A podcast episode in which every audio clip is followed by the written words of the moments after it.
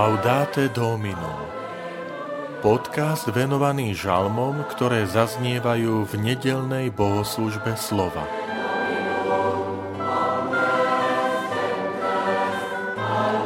S radosťou pôjdeme do domu Pánovho. Žalm 122. Vitajte pri počúvaní tohto podcastu. Volám sa František Trstenský, som farár v Kežmarku a prednášam Sväté písmo v kňazskom seminári v Spišskom Podhradí. S radosťou pôjdeme do domu Pánovho. Zaradoval som sa, keď mi povedali, pôjdeme do domu Pánovho. Naše nohy už stoja v tvojich bránach, Jeruzalem. Tam prichádzajú kmene Pánove, aby podľa obyčaje Izraela velebili meno Pánovo.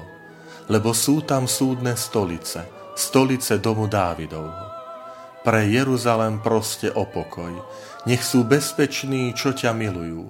Nech pokoj vládne vnútri tvojich hradieb a istota v tvojich palácoch. Kvôli svojim bratom a priateľom budem hovoriť pokoj s tebou.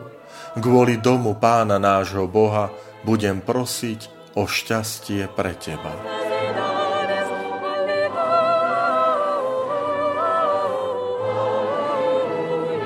Milí priatelia, nedošlo k omylu. Niekto si povie však, tento žalm zaznel uplynulú nedeľu na nedeľu Krista Kráľa a teraz znova ho počujeme v nedeľnej liturgii na prvú adventnú nedeľu. Nie je to omyl, ale je to úmysel.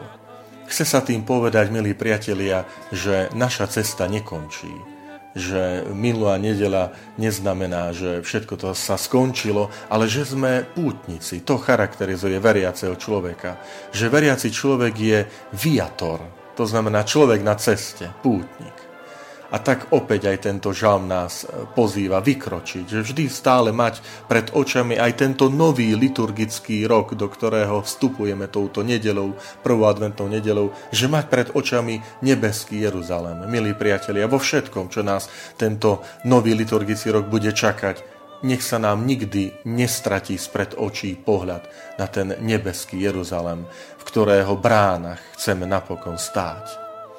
Žalm nám podáva také štyri pohľady na Jeruzalém z takého historického aj teologického pohľadu. Ten prvý, že Jeruzalém bol centrom 12 kmeňov Izraela. Vytvárali jednotu, bol srdcom ich viery a vytváral aj tú jednotu medzi jednotlivými kmeňmi Izraela. To druhé je, že bol to miesto kultu, kde stal jediný chrám jeruzalemský. Po celej krajine aj za hranicami krajiny boli synagógy, ale to sú modlitebne.